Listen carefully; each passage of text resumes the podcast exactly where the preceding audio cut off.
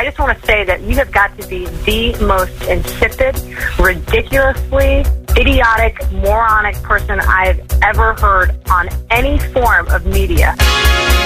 Exiled by society, friends, lovers, and terrestrial radio. A guy with literally nothing left to lose. For 15 years, he's been telling it like it is. This is the zip code famous Michael Groff Show.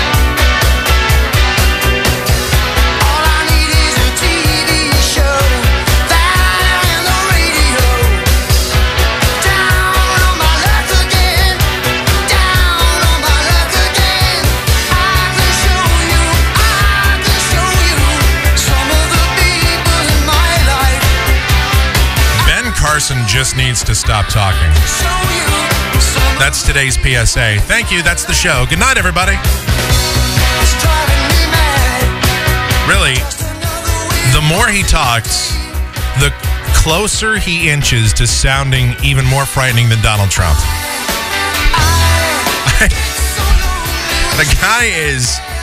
I, I really thought, even though I wasn't going to vote for him, when I first heard Ben Carson was in this race, I was like, oh, who's Ben Carson? Oh, neurosurgeon. Okay, political outsider. Cool. Seems smart. But then he started to open his mouth, and I just sort of. The first debate, I wasn't totally against the guy, but I'm telling you, I just every time he talks, it's like, oh, he doesn't believe in evolution. Oh, he's one of these Seventh Day Adventists. Oh, he's he's um, oh, he, he is a neurosurgeon, but doesn't seem to buy into any sort of healthcare system whatsoever. And I guess he's all right with the insurance companies. Oh, okay. Uh, uh, all right. Uh, he has a flat tax plan, but he's not really sure about how the numbers would work out. He apparently doesn't know how to do math. He's a neurosurgeon, but doesn't know how to do math and doesn't know anything about evolution. Okay. All right. Well, there you go. So today's PSA Ben Carson, please shut up. Thank you. Actually, no, delete that. Keep talking. People need to know that they probably shouldn't vote for you. You're probably a decent neurosurgeon, although from what I've been reading, there's stuff coming out that he's a bad neurosurgeon too. Now, I don't know. Uh, I, I read here's one about he did this procedure in 1995 on somebody, and they the the person that he did this procedure on, uh, I guess, is wound up being paralyzed on the left side of her body, and it's one of those things where it was a risky procedure. The family wasn't necessarily okay with it, but they, I guess, said sure um, knowing that there was a risk. The risk, of course, wound up to materialize. Person was paralyzed. They they're suing Ben Carson along with there's other people that are suing him too. But look, if you're a doctor, you're going to get sued. All right, if you're especially if you're a neurosurgeon, you're going to get sued at some point. Uh, that's why you have medical malpractice insurance and all this sort of thing. So there's, I don't know. I, I'm not going to evaluate whether he was bad at his profession um, because I don't know. There's a lot of doctors that have been sued. So I, I don't know about that. What I do know is every time he opens his mouth about anything else, it's just dumb. It's ridiculously dumb. Anyway, welcome in. It's the zip code famous Michael Groff show. It's Friday, October 23rd, 2015. This no sleep thing is really, it's just got to stop. There's got to come a point where I just have a normal, decent night's sleep. Listen, I've never been a big sleeper. There's only been small periods of my life where I've been an eight hour a night sleeper. Most of my life, I've been a five hour or six hour guy at most. Uh, even as a kid, I was that way. And I've always been very functional that way. Once in a while, a nap here or there. And every, gosh, you know, 10 days, I'll have a nine hour sleep, you know, something like that. That's how I've always been.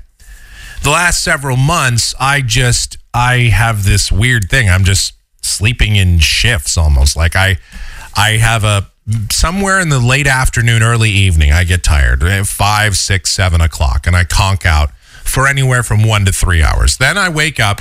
I'm up most of the night. I might get another couple of hours sometime in the morning, five o'clock ish, maybe. And then just rinse, repeat the cycle. And that's just how it's been going. And I don't think that's necessarily healthy, but people are like, well, you know, maybe just take something. Now, I don't know if I want to start pumping my ass full of drugs. Okay. I, melatonin, maybe. I did melatonin once years ago to try and get eight hours sleep regularly, and that just didn't really work for me. Um, maybe it's the fact that I drink uh, coffee and I did drink quite a healthy amount of Coke Zero for a while, although I haven't had Coke Zero in some time. So I don't know. Um, we'll see. I don't know. It's one of those things. I'm trying to hopefully get back on some kind of a sleep schedule. I'm trying to balance out doing the podcast, having a life, getting outside of the four walls, uh, having a sleep schedule. It's a it's a thing, and after doing these shows, I do get exhausted because it takes about eight hours, or at least it has been taking about eight hours to produce them. We're going to see how today's goes, and uh, who knows? So that's a little insight into my life. Uh, what's going on with you? That's uh, that's a question. We'll just throw that out there. Um, enough about me on my dumb show. Um, anyway, yeah, the zip code famous Michael Groff show. Yeah, we went through that. It's October 23rd.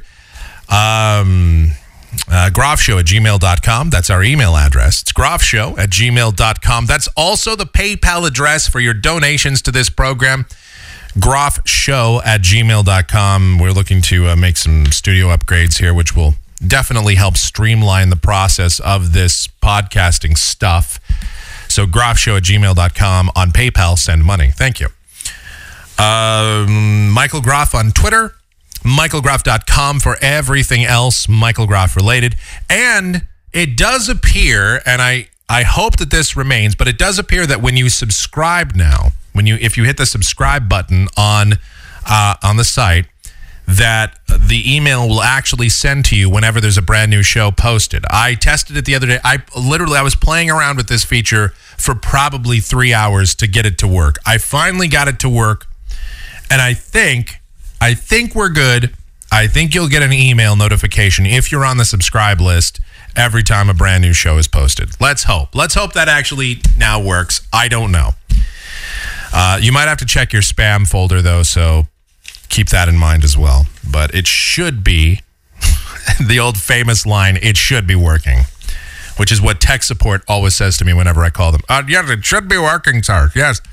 Okay. Thank you, uh, Haji. Um, no, my name is Bob Parker. Yeah, sure it is, dude. All right.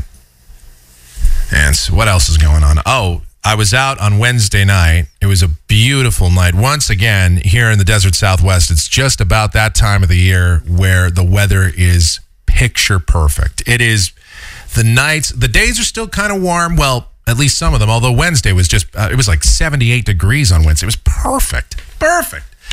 So I went out with my friend and his girlfriend. We went over to Oso, had a nice time. Uh, man, just hung outside. It was perfect. Although they had some dogs outside, I didn't.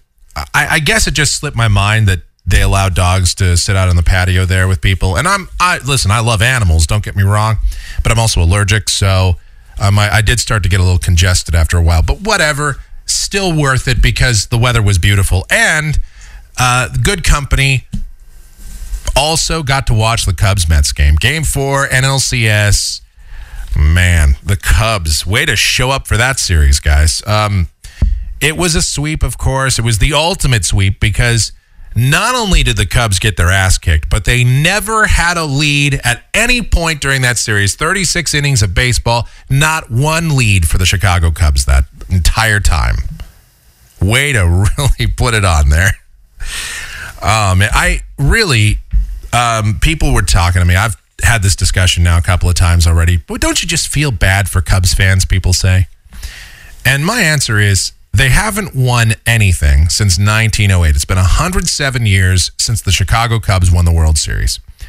I don't feel bad for Cubs fans because imagine going to a restaurant and 107 consecutive times you go there, you're served lousy food, you are treated like crap, and it's just a terrible, unappealing establishment for the most part. Yeah, every once in a while they give you something that's halfway decent. They they give you a fillet, but then they burn your your steak fries or something. You know, they they do something where they spill a glass of wine all over you.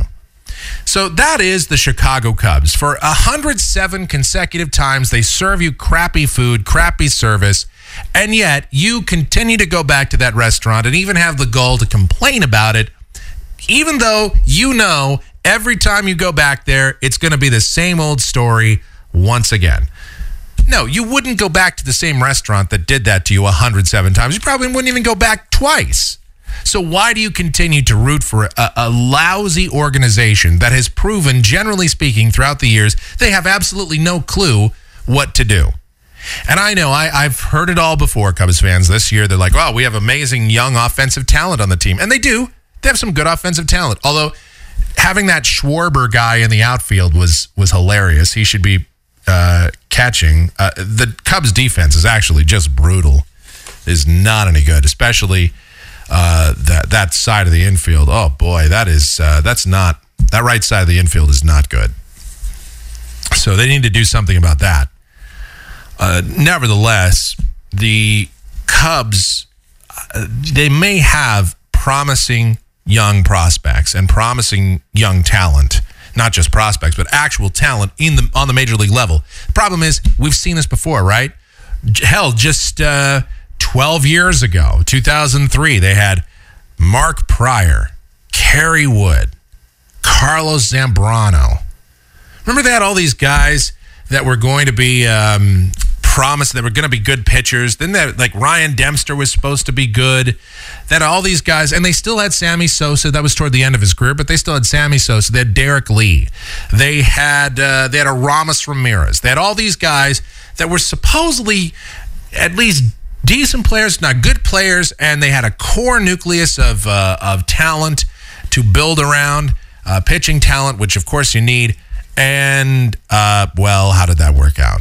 Well, how that worked out was Wood and Prior got injured all the time, and Zambrano was too busy taking out Gatorade coolers in the dugout, um, and he just melted down, and it just never worked out for them. Hell, they didn't even go back to the playoffs until 2007. They got swept by the Diamondbacks. So the Cubs have been woeful for 107 years. Yeah, they had a couple of times. They went to the World Series a few times, but they haven't even been that back there since 1945. So I'm going to believe it when I see it. Sorry, guys, but uh, so I don't feel bad for Cubs fans. I just don't. And I don't feel bad for any fan of any organization that shows you that they are not committed to winning constantly. The Arizona Cardinals were that way for years. The Arizona Cardinals never spent the money. They never, even if they got a, a, a coach or a general manager who had a clue, they either fired him, didn't keep him around long enough, or they gave them they gave a coach the wrong coach too much power and Buddy Ryan remember that so it's one of those things where they were a terribly run organization for many many years finally they turned the reins over to uh, Michael Bidwill who's certainly smarter and they dis- have started to move in a much better direction they have shown at least something of a commitment to winning. Now, I'm not going to buy in until, you know, they might actually win something, but at least they're doing something that shows an, a commitment or at least some type of effort toward winning. They got a new stadium, uh, a lot more revenue. They're actually spending money on guys. They're actually trying to keep guys. They're actually uh, going out and getting free agents. They're drafting better. So that's something to keep in mind. The Cubs, on the other hand, you know, a couple of times they've spent a lot of money, but just on awful, awful players or just made terrible decisions financially that blew up in their face. And sure, every baseball team does that. Every sports organization does that. Guys take chances on the wrong guys all the time. You know, the San Diego Chargers got Ryan Leaf, and they thought he was going to just be amazing. And how did that work out? how did Michael Olowokandi work out in the NBA? Now I understand those are draft picks, and anybody can have a bust of a draft pick, but there's lots of free agents. Darren Dreifort, that didn't work out. Uh, uh, Mike Hampton, Denny Neagle, a lot of guys that got signed to these big contracts over the last 15 years that turned out to be busts. Uh, you could even make the case Alex Rodriguez, for as fantastic as he has been occasionally, let's be completely honest, you paid $300 million for the guy. He sat out over a year, almost two seasons, because he tested positive for steroids, uh, performance enhancers. Uh, he missed some time elsewhere. The guy has never been a big clutch performer in the postseason. You spent $300 million for the guy. You could make the case that Albert Pujols has not been the same player that he was back in St. Louis, even. You know, so there's a lot of times you just overpay for guys. So it's not just the Cubs that do it. It just seems that the Cubs are the team that does it the most. I don't know. Whatever. So the Mets are in the World Series. Uh, Murphy had an incredible series, six home runs in the, in uh, in the postseason so far. Um, a guy that what he, he doesn't even have hundred home runs in his career in over 900 games, and he hit six home runs this postseason so far. Six, cons- actually no, he has seven home runs in this postseason. Six consecutive games of home runs. Of course, that's phenomenal. That's never been done. And then uh, Duda had five RBIs in Game Four. So you have a lot of guys stepping up on this Mets team that you just wouldn't have expected. Plus, the pitching staff's been great. I was watching a Mets Nationals game probably in May, and I seem to recall that in the first inning, the Mets had three errors or two errors and one that should have been called an error. And they were, they looked hopeless. They looked terrible. Uh, actually, to the first 102 games, they were 52 and 50. So this was not a team that was just blowing everybody else out of the water. But they pulled it together. They've rallied. Uh, they got hot at the right time. And of course, playing the Cubs in the postseason, that always helps you to improve. So they uh, they have played sensational baseball lately. And obviously, they would be favored whoever they play in the World Series, whether it's Kansas City or Toronto. I do hope for a Royals Mets World Series, even though I would have never have foreseen that at the beginning of the season. Maybe the Royals, but the Mets, I no way I would have foreseen that. Um, if they played Toronto, Toronto is just basically a um, the American League version of the Cubs. Um, not in the sense that they never win anything, but in the sense that uh, they live and die by the home run. So I would sort of think that the Mets would be able to handle them very easily. Good pitching beats good hitting, generally. All right, so that's the sports recap. American or uh, the let's see, the World Series starts on Tuesday. ALCS Game Six tonight, so I'll be checking that out. All right, we'll take a break. I have a lot of other stuff to get into. A lot of stuff still on my desk from the other day, including CNN. CNN is just is there a news outlet, cable news, network news, online news? Is there any news outlet that's just more out of touch than CNN? I'm starting to think no. Hell, even Brian Williams and his lies over there on NBC or MSNBC, I I would put more credibility into him than I would at CNN at this point. We'll talk about that coming up and a lot more. It's the zip code famous Michael Groff Show. The zip code famous You're kind of creepy. I think this may be a stupid idea. Michael Groff Show.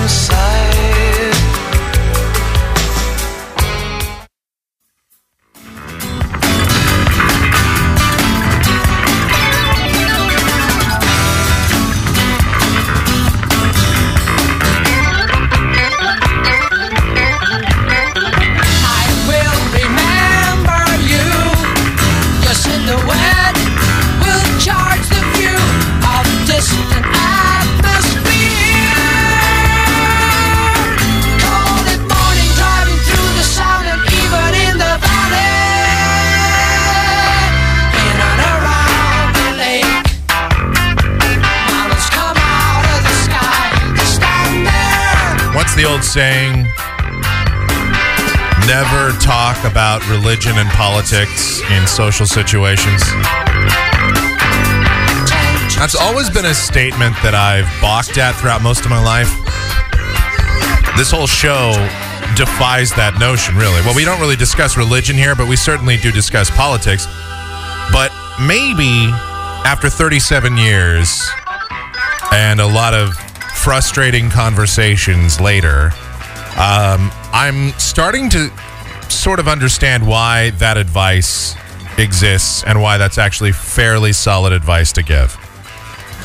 I um, I don't want to come across. I, this is not targeted at any one specific person, but I just have to tell you, I um, am going to start curbing my political discussions with people. I think not entirely stopping, of course not. There are some people that I can have perfectly reasonable discussions with, but I have definitely come to the conclusion that there are just some people that you cannot have any sort of civil discourse with on any level.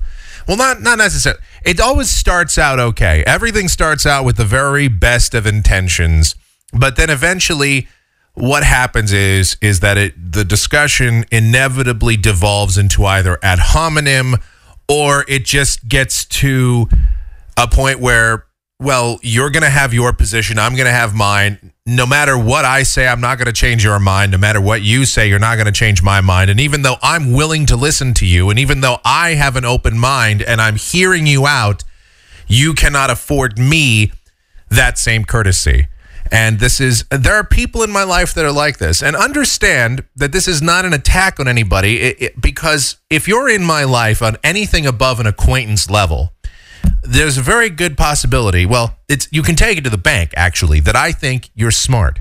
You either have at at the very least baseline to know me. You have to have at least a slightly above average IQ, if not all the way up to genius level, which there are a lot of those type of people in my life.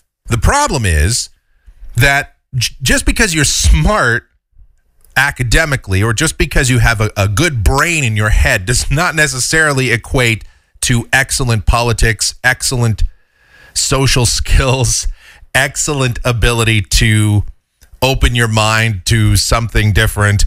And that's why uh, sometimes I have a really difficult time uh, having a political discussion with some people because and listen i understand some people probably think the same thing about me but i have to tell you i have really done my best over the years especially the last several years to really try and at least listen and hear out somebody else's ideas.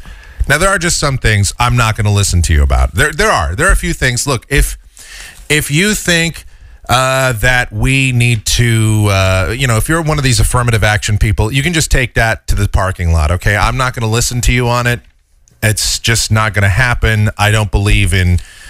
Uh, I don't believe in that kind of thing. I don't believe in reparations. Uh, I don't believe in. Um, you know, there's certain things I just don't believe in, and I, you know, I don't believe in uh, a uh, only a traditional marriage. Like you, you have to be open minded, man. You have to be. Like if you're going to be one of those people that says, "Oh yeah, um, I'm," I don't think gay marriage should be allowed, should be legal. Uh, then I'm not going to. That's just a topic I'm not going to hear you about. I'm sorry because you just there's no argument you could possibly make that is going to now if you want to say hey I don't think it should be legal because I don't think government should be involved in the marriage business period then I'm willing to listen to you on that but if you're just going to say nah I don't think them fags should get married well you know that I'm just not going to hear that out so yes there are a few points where I'm just not going to listen it's and it's not to be disrespectful. It's just that, well, frankly, you're an idiot. But I'm not talking about that anyway, because nobody I know has that type of opinion, fortunately. Which is why I again go back to the idea that everybody I know baseline has above average IQ, and some people are way above average. Okay.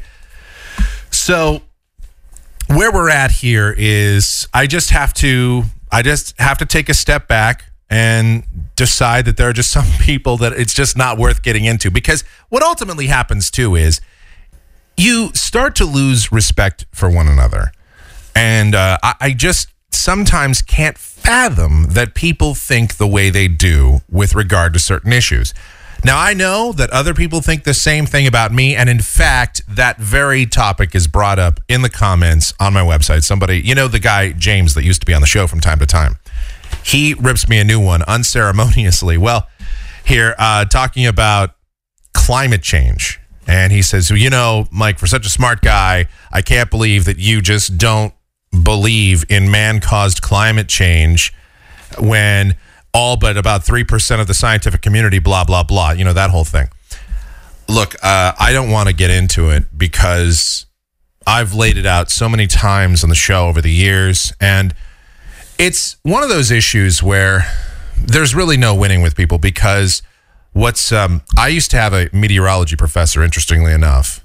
And incidentally, I, I have a degree in meteorology and atmospheric science, but you know, what would I know about climate change? Anyway, uh, I used to have a meteorology professor that would say to me, you know, the the rule is there's there's certainties in life. There's there's lies, there's damn lies, and then there's statistics. And he was saying that because what happens is people will quote the statistics that they want to quote to back up their own argument, but they'll, of course, conveniently ignore the other statistics that fly in the face of their argument.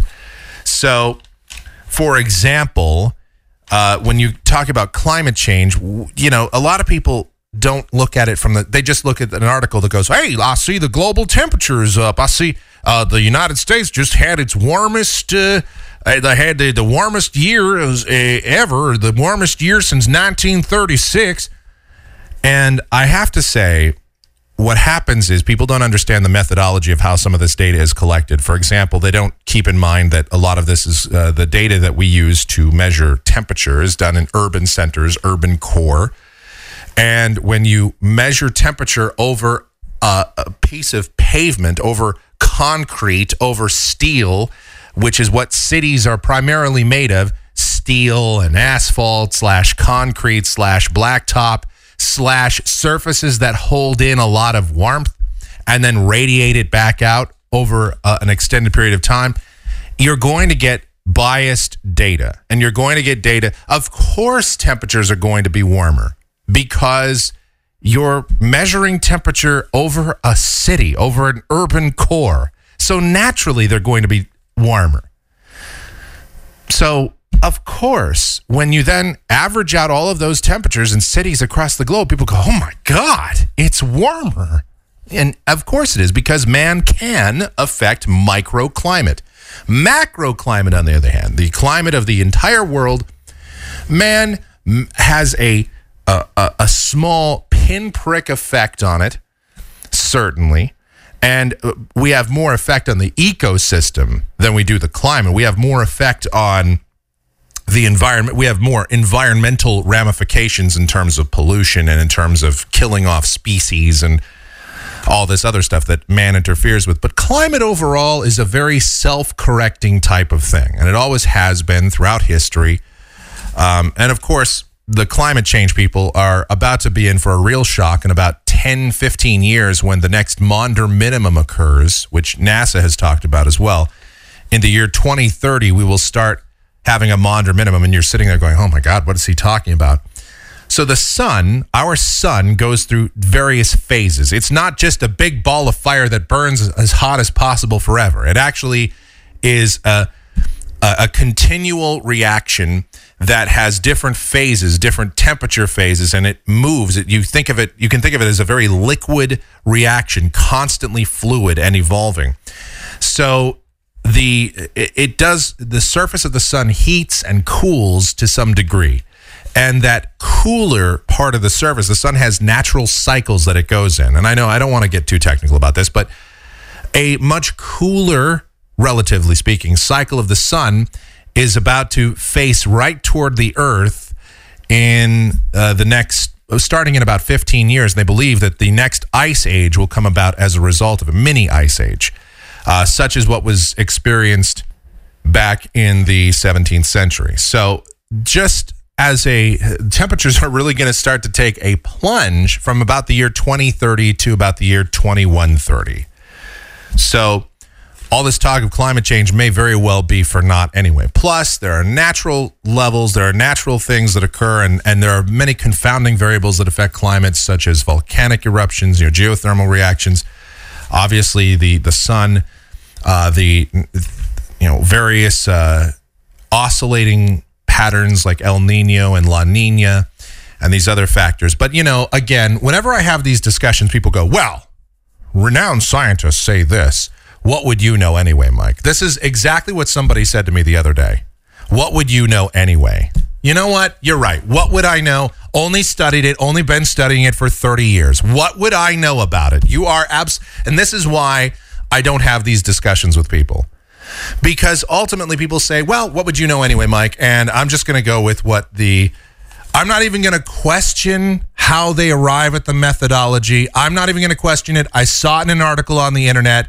Uh, Bernie Sanders or Al Gore or Hillary Clinton or insert person X said that this is what's going on, so it's got to be. And I'm not saying that the climate isn't evolving. I'm not saying that we don't have an evolutionary climate and that temperatures may, uh, in fact, not be warming or cooling or whatever. You know, it used to just be global warming, and then when temperatures cool, they say no, it's actually global climate change, blah blah blah. But anyway, I'm not saying that's not occurring. I'm questioning the influence of man over the entire thing and the alarmist nature.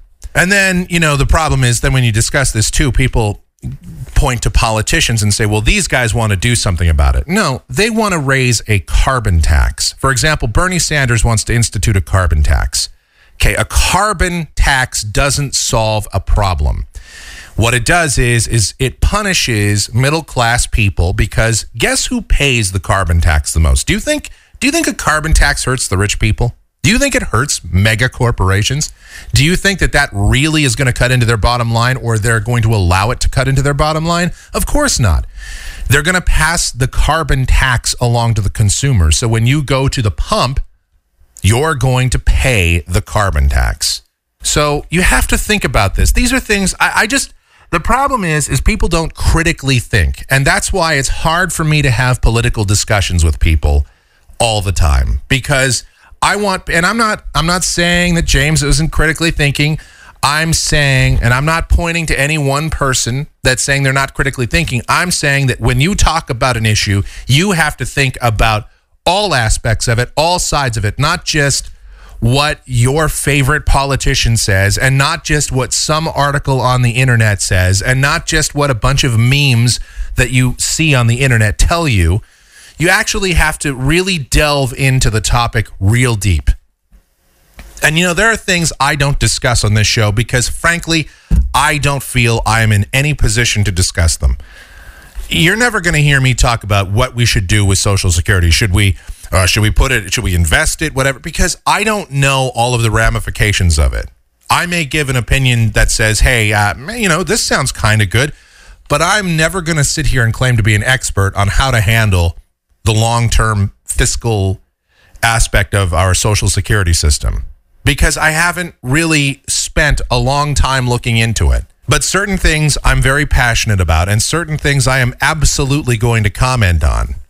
And then when I hear other people talk about them as if they know, and I, I don't want to pull rank and I don't want to sound like I'm a pompous asshole, but there are certain things that you're just going to have to accept. I know more than you.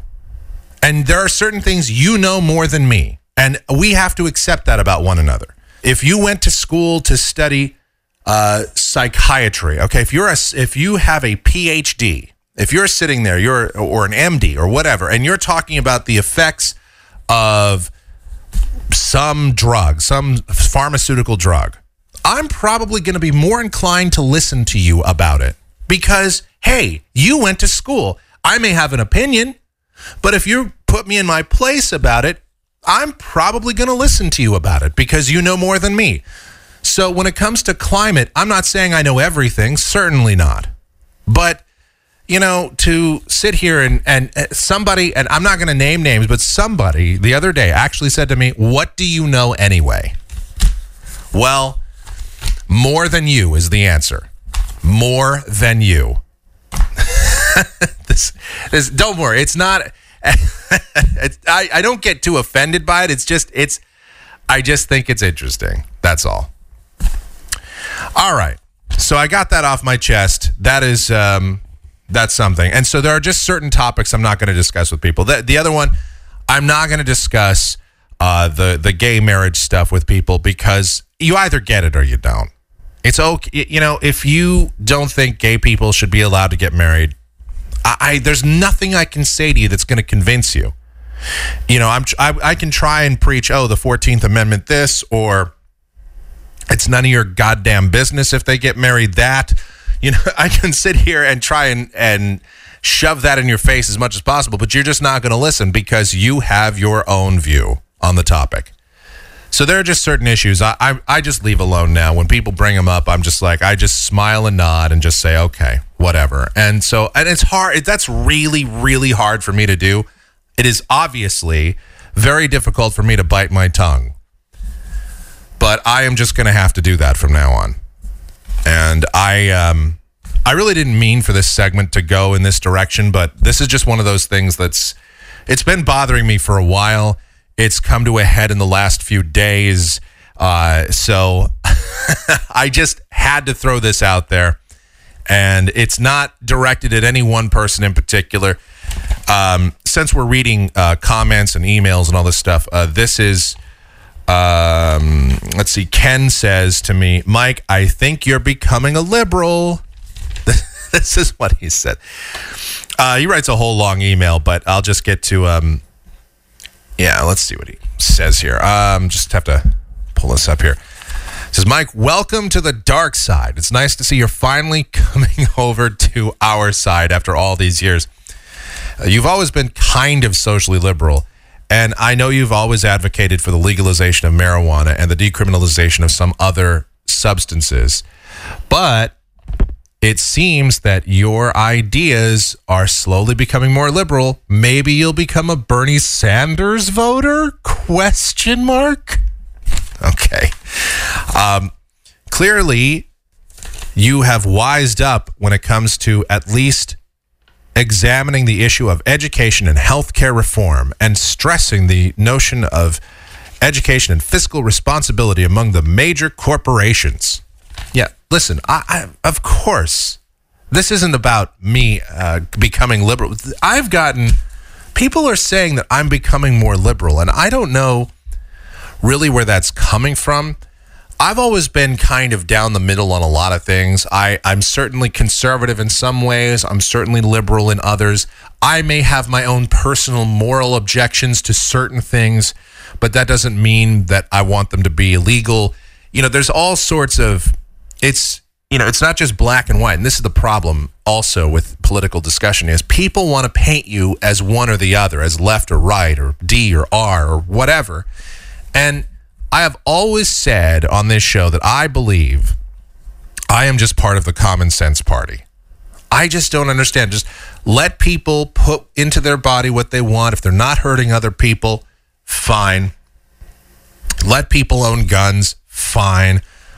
Uh, let's just just be uh, decent to other people. Don't get involved in other people's business. If somebody wants, if dude wants to marry another dude or a chick wants to marry another chick, who cares?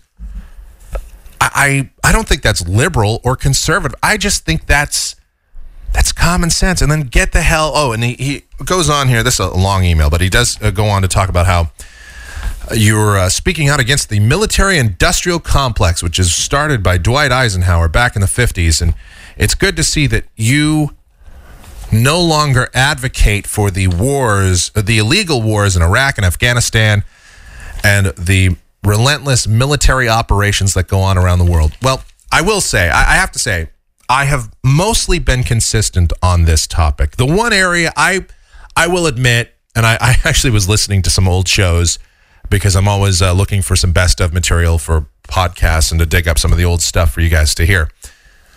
I used to be okay with us going to Afghanistan. Right after 9 11, we heard about the Taliban and the possibility of Osama bin Laden and Al Qaeda being uh, set up in Afghanistan. I used to be kind of okay with us going over to Afghanistan. I believe that that was a, a correct decision back in 2001, 2002 timeframe. And that that's a topic and you know we were just talking about how sometimes you have an opinion on something without fully looking into it and fully examining the ramifications. And that was something that I had a strong feeling about without really thinking about it, really looking into the long term implications of it. And even back in 2009, I was still, I, I was definitely more on the fence about it, but I was still kind of okay with Afghanistan. I hated Iraq. I thought that was just stupid. I hated uh, the rest of these Middle East, is Libya and getting involved in Egypt and all this other, and Syria and all the other nonsense that we've inv- gotten ourselves into ever since. But I was kind of all right with Afghanistan, even up until as recently as probably 2008 or 2009. And I, but I was always even kind of uneasy about it. But now I am just against all of that crap. So of course, over time, I've I have definitely done more research and I've definitely thought about it. And of course, the results, because as I always say on this show, it's really the results that matter. The results speak for themselves, and the results are that Afghanistan was a disaster, but not even near the disaster that Iraq was. And people say, well, we killed Osama bin Laden. Eh, I guess. So what? We kill one terrorist leader. We killed a guy who was on dialysis for 20 years. we killed it. We killed a guy on dialysis, and we killed a couple other. Uh, we killed a couple other these dudes. You know, these top Al Qaeda guys. Guess what? Somebody else just steps up into their place. Osama bin Laden was a terrible human being, and I'm not trying to diminish it just because, you know, he was old and feeble and on dialysis. But what I'm saying is he doesn't, he represents, I guess, a, a moral victory or mental masturbation for people, but it's not the, uh, the be all end all that we killed Osama bin Laden. Big deal. If that would have ended terrorism, then fine, but it didn't. Of course it didn't. We just keep poking a stick at this hornet's nest that is the Middle East, and then we get surprised when we're stung. So I don't know if this is about me evolving to become more liberal, um, because I certainly still have conservative views on certain things, and I have liberal views on certain things, and I'm very moderate on a lot of things, and I just have my own view on certain things. It's, I don't know, people's opinions change over time. So that's I think that's where I'm at anyway. I don't know. Maybe. Uh, Who knows? Oh, and as for the notion that I'm going to bo- vote for Bernie Sanders or Martin O'Malley, um, that will be a cold day in hell. Okay, just understand that that is that is not going. I am not voting for a socialist. I'm sorry. As utopian and as wonderful as socialism sounds, you, all you have to do is go back to Margaret Thatcher, who said, "Socialism works until the rich people run out of money." So that's where we're at. All right. So, you know, socialism sounds great on paper, sounds wonderful. Um, but uh, A, I don't know. Electing Bernie Sanders is going to just be more of the same. You know why? Because guess what? It's very likely the Republicans will retain the House and the Senate anyway. So if you're going to vote for Bernie Sanders, let me tell you that you're going to literally be voting for a guy that is not going to be able to get jack crap done. All right. He says he's going to be a uniter and that he wants people to come together. And that's a great message. And I agree with him. And Bernie Sanders says a lot of things that I agree with on paper. For example, getting out of Iraq and Afghanistan and the Middle East and all this other stuff. That's great. That sounds wonderful. And as commander in chief, he could probably do it. Although I'm sure that that won't be the reality. But when it comes to his programs, these social programs he wants to institute, there is no way that he's ever going to institute those things. You have to understand that. There is no way. Uh, just try, just try to get past this. Um, the, a revamp of the so of the healthcare system. Just try to get that past the Republicans. Let's let's see you do it, Bernie. I almost would vote for him just to see. If you think it's gridlocked now, just take the most left-wing person that's ever been that would have ever been elected to office and put him in with a Republican House and Senate and see what happens. Now, I'm almost tempted to vote for him just to see.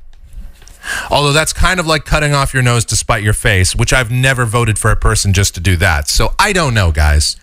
And I'm not trying to put down Bernie Sanders voters because almost everybody I know is on the Bernie Sanders bandwagon. Literally.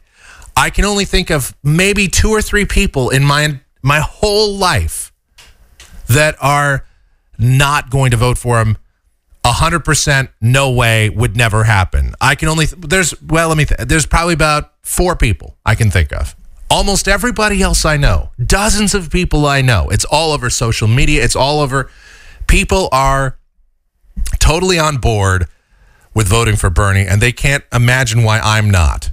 And I'm just telling you that the reality is just like Obama going in with all these high uh, high hopes and these riding in the white horse, not going to happen, guys. Obama had a super majority of Democrats and he couldn't get the health care plan he wanted to push through. He couldn't get half of the stuff done that he wanted to get done, and he had no resistance except for his own party. And there are people within the Democrat Party that wouldn't go along with Bernie Sanders. Trust me. Because let me tell you why. Because Bernie Sanders is very anti corporation. He speaks very, uh, very uh, ill of super PACs and all this other stuff, which, you know, uh, at least in part, I agree with that. Um, but there's a lot of money that funds a lot of these other corporate Democrats, and they wouldn't go along with him either. So when you decide, Mr. or Mrs. Bernie Sanders voter, that you're going to step in and vote for him, understand what you're voting for is is more gridlock. Unless you know something I don't, and uh, I would really love to hear it, but I don't understand how you know you really expect him to get anything done. All right. Wow, what this has been a hell of a segment. Okay, this has been uh, this is one of those segments where I, I know people are going to get pissed off, and I know I'm going to hear it from people, and that's fine. I expect it, and I'm still open to political discussions. There's just certain people, and there's definitely certain topics that I really need to just bite my tongue and say, "All right, you win. You're right." Just whatever you say, man. All right. So um, there's that. All right, we'll take a break and we'll come back. We'll regroup. We'll have a third and final segment. I have to talk about something else. Speaking of something that I, that's rant worthy, we'll get to that and more. It's the zip code famous Michael Groff Show. For reasons unknown, you're still listening to the zip code famous Michael Groff Show. MichaelGroff.com.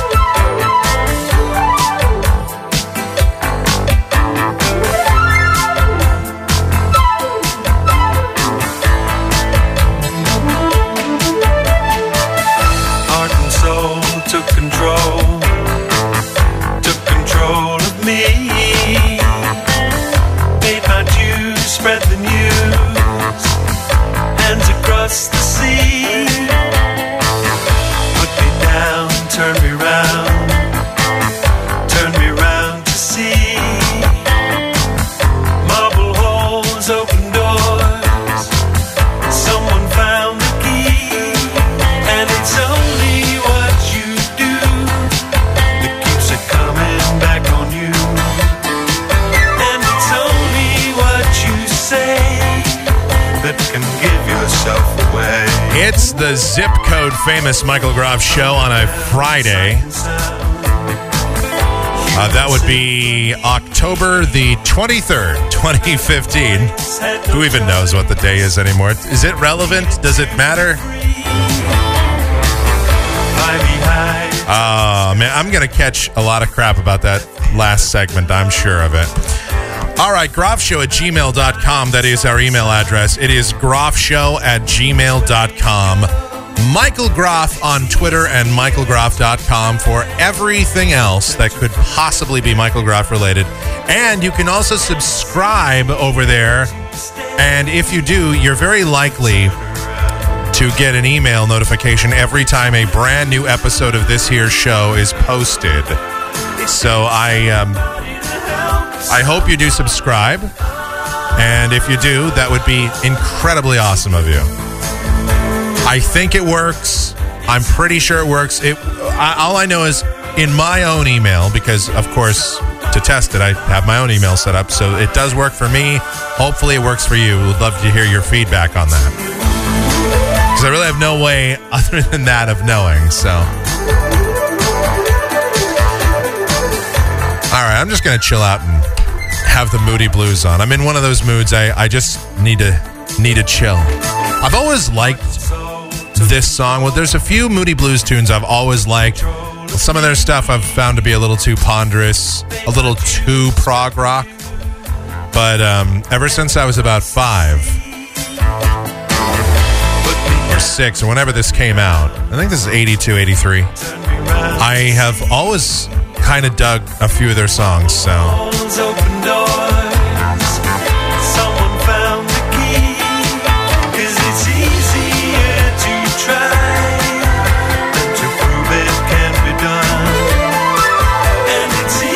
I guess I'm just feeling a little nostalgic right now. I'm kind of in a blah mood. I think I'm kind of in for a blah weekend, but I'll get through it. Don't worry about it.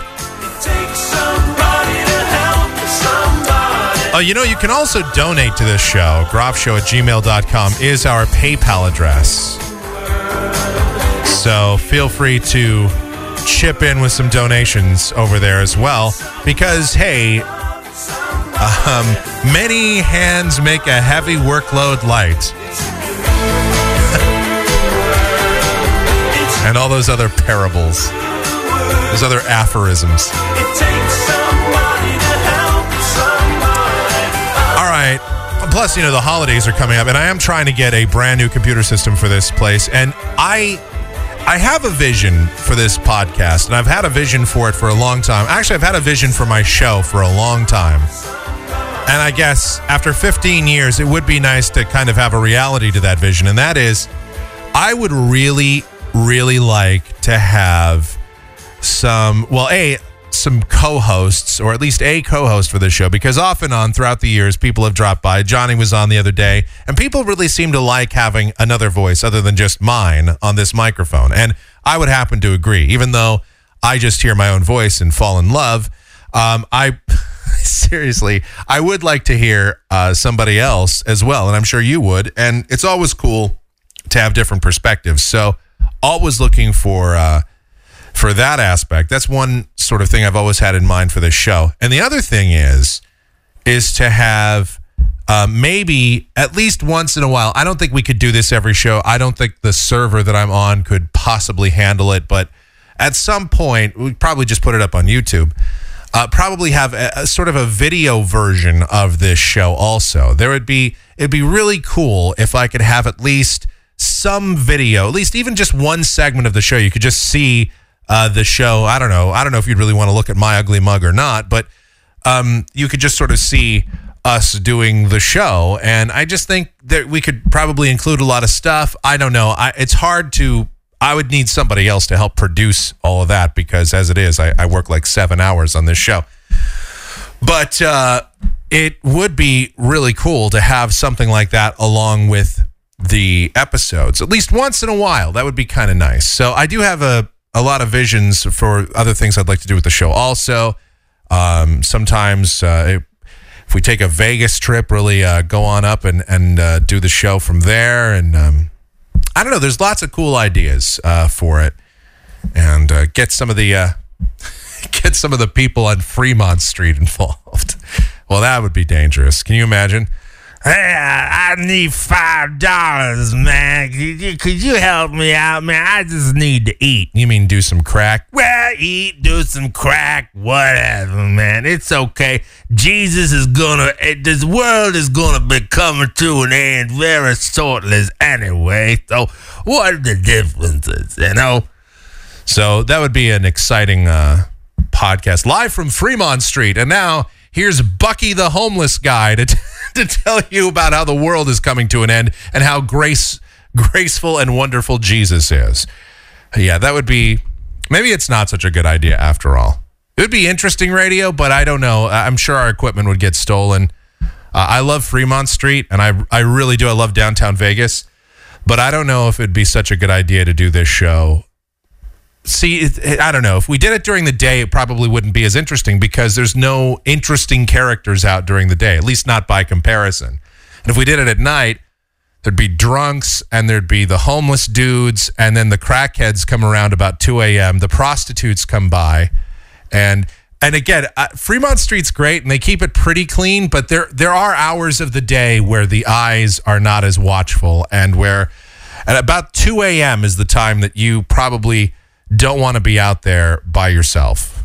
I would say, especially down at the far end, that would be something that you might want to avoid but I do love it. I don't know why I do, but I do. I absolutely love downtown Vegas. And I it is actually safe there. It's just don't go too far by yourself, okay? Thank you. You know, I don't know why the Las Vegas Tourism Board didn't hire me. I, I applied for a job there. I'm not sure why they turned me down, but whatever. Okay, um here's uh in, i mentioned the holidays coming up because you know i am looking to get a new computer and i would probably need the money i, I really need the donation money because well the fine folks at UPS are jacking up the price of shipping i don't know if you've heard about this but they are tacking on more surcharges and the shipping fees are about to basically double uh, they're increasing their fees to try and make up some of the money that they uh, have spend that they spend handling larger packages. So if you're sending a what they call an oversized package, like a bike, for example, or you know heavier equipment or machines or whatever via UPS, uh, they say that this those kinds of things create traffic jams. They hold up deliveries. They slow down the process. So they are going to charge you more for those things. Uh, this is according to the Wall Street Journal. As of November 2nd, big, bulky, and otherwise larger packages will cost $110 to ship, which is up from $57.50. They're almost doubling the price to ship a large package via UPS starting November 2nd. So that's like next, what, 10 days from now? Uh, also, they are, it's not even, is it?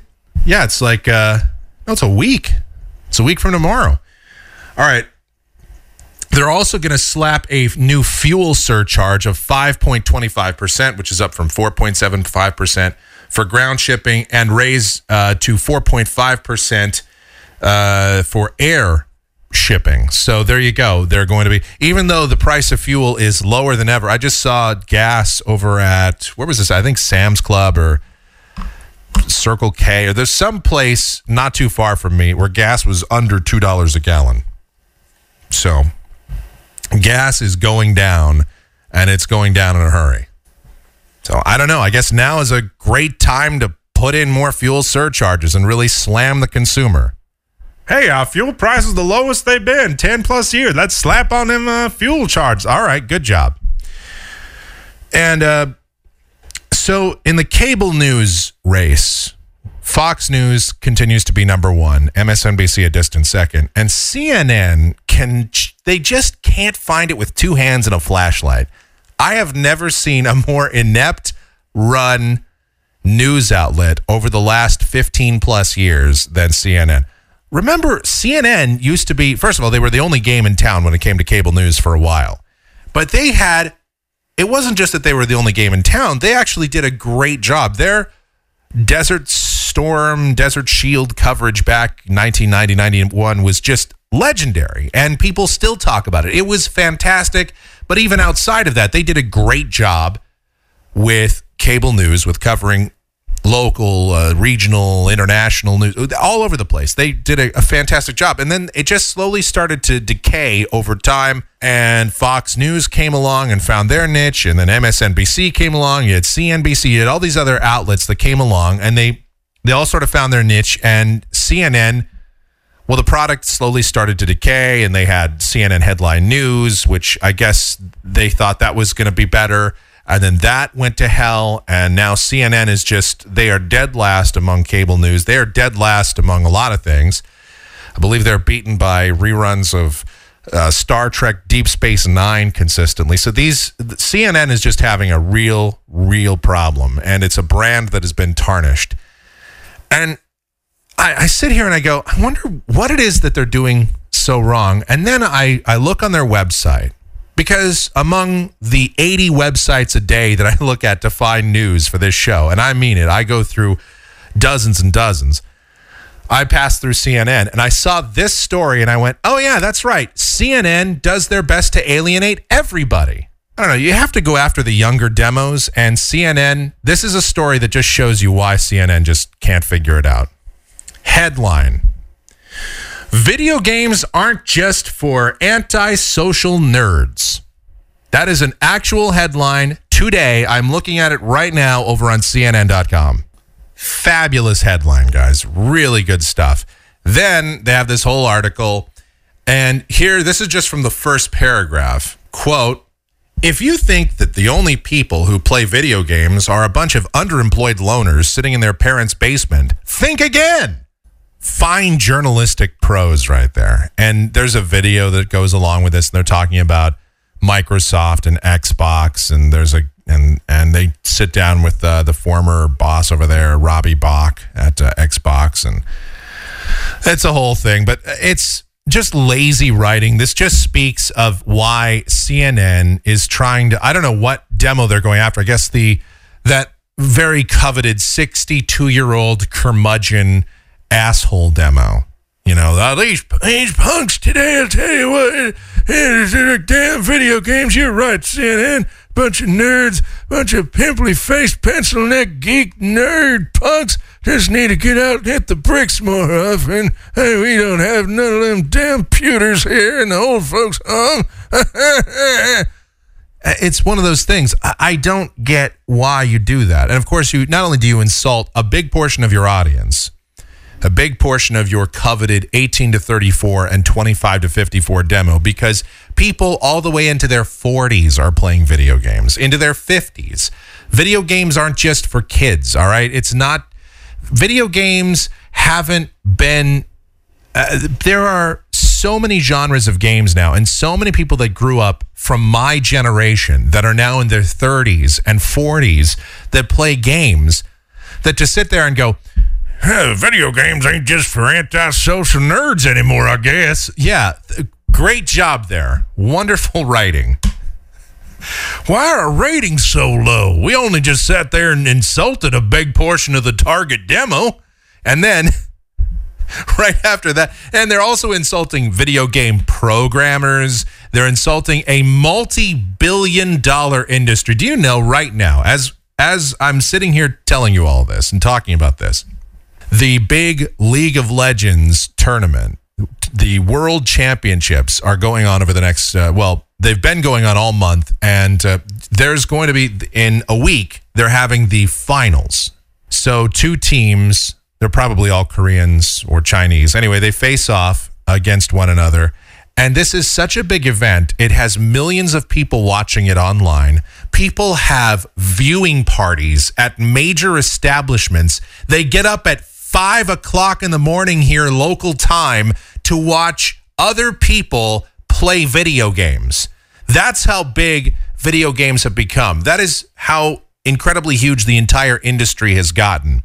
E ESPN2 aired uh, a tournament, uh, like a coll- college tournament of some kind on um, Heroes of the Storm, which is another MOBA style game, kind of like League of Legends. Tencent, who makes League of Legends, it's a multi, they by themselves are a billion dollar company, multi billion dollar company. They made, I believe in 2014, they made over $650 million. So it's a huge, huge. That game, that's one game. That is one game out of a, a mountain of them. And all of these video game companies, yeah, we hear about companies like EA that are having a lot of financial uh, troubles. And there's a lot of these other companies that have not been doing well. But there's a lot of these other companies uh, and and app makers for the phones and all this.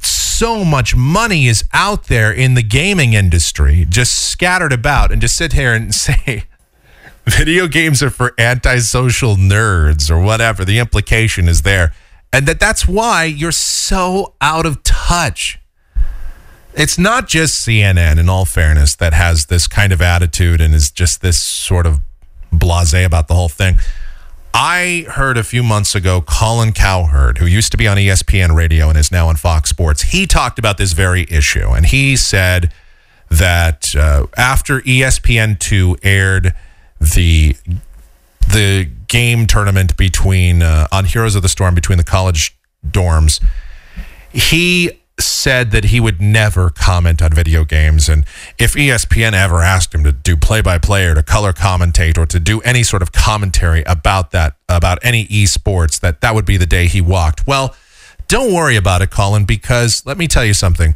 Nobody cares what a 50 something year old suburban yuppie wine drinking douche thinks about young people stuff okay? Nobody cares. You're not in the target demo. You're you have no knowledge of it anyway. So i understand you only think that football baseball basketball college athletics and maybe tennis and golf are relevant. Uh, no there's more to it than that. And as hard as it is for you to adjust to and believe me it's hard for me to adjust to as well. It's hard for me to accept that esports are a thing. But believe me colin and cnn and anybody else they are a thing and a multi-billion dollar thing Tencent, who owns League of Legends, they are a billion dollar company. Blizzard Entertainment is a billion dollar company, multi billion dollar company. Do you know in the height of World of Warcraft made by Blizzard, during the height, they had 12 million subscribers paying $15 a month for that game. All right, now $15 a month times 12 million subscribers. That what is that 180 million dollars a month that they were making over there? That's a do you think the minnesota twins the green bay packers do you think the um, the detroit pistons do you think the uh, i don't know just name a, a franchise that's not the new york yankees or la dodgers do you think that any major sports franchise is making that kind of money? Do you think that? Uh, no, of course not. I can tell you right now the value of most major sports franchises is not that huge. The Arizona Cardinals, I think, were just valued at over a, just over a billion dollars, and that's great. Blizzard Entertainment is worth more. They make more money. Uh, the esports business is worth more, and you're just going to have to accept the fact that major networks are going to be picking up esports contests, competition very soon. It's not just going to be online forever. What E ESPN2 did a few months ago, that's just the beginning. That is just the start of esports, uh, video games being on TV. Hell, it started in the 80s, to be honest. I mean, they used to have those shows where kids played video games against each other, but it won't just be kids. It's going to be young adults, people in their 20s or even 30s that are playing games against each other. And I know that's hard for some people to swallow. And I wouldn't watch it. I don't watch other people play games. I, I play them or I don't. I don't usually like to watch other people play, even if they're the best in the world. But that's uh, a huge business, and I wouldn't snub my nose at it if I were you. And that goes for CNN, that goes for Colin Cowherd, that goes for all of these all of these old curmudgeons out there who are just thinking in the same 20th century. Ah, it's all. It's got to be either baseball or hockey or basketball or. Yeah, well, you go ahead and think that way because the next generation is coming along and they're going to shove you out of the way. And esports are taking over, so deal with it. And believe me, the advertisers will want it too because the money is there. It's just the very beginning of it right now. I can't imagine going to a sports bar and watching people play video games, but I'm telling you right now, it's a real thing because they're having these events all over the country to watch the League of Legends World Championships.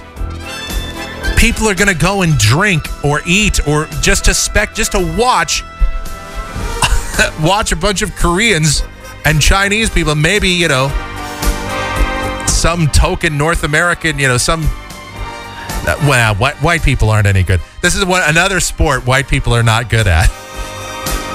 White people are only good at hockey. Let's just face and tennis. And even that not so much. Hockey, that's all that's the only sport white people have left because it's certainly not esports, not video games. That's Koreans, that's Chinese. Maybe a Japanese player or two. Black folks are in the NBA, NFL. Hispanic people uh, rule Major League Baseball, basically. Maybe that's why Colin's upset. He it's another sport that white people aren't good at. I don't know. Anyway, groffshow at gmail.com. That's our email and PayPal address. Thank you so much for listening. Michael Groff on Twitter. MichaelGroff.com for everything else Michael Groff related. Really appreciate you tuning in. Thanks so much. We'll see you next time. Good night, everybody.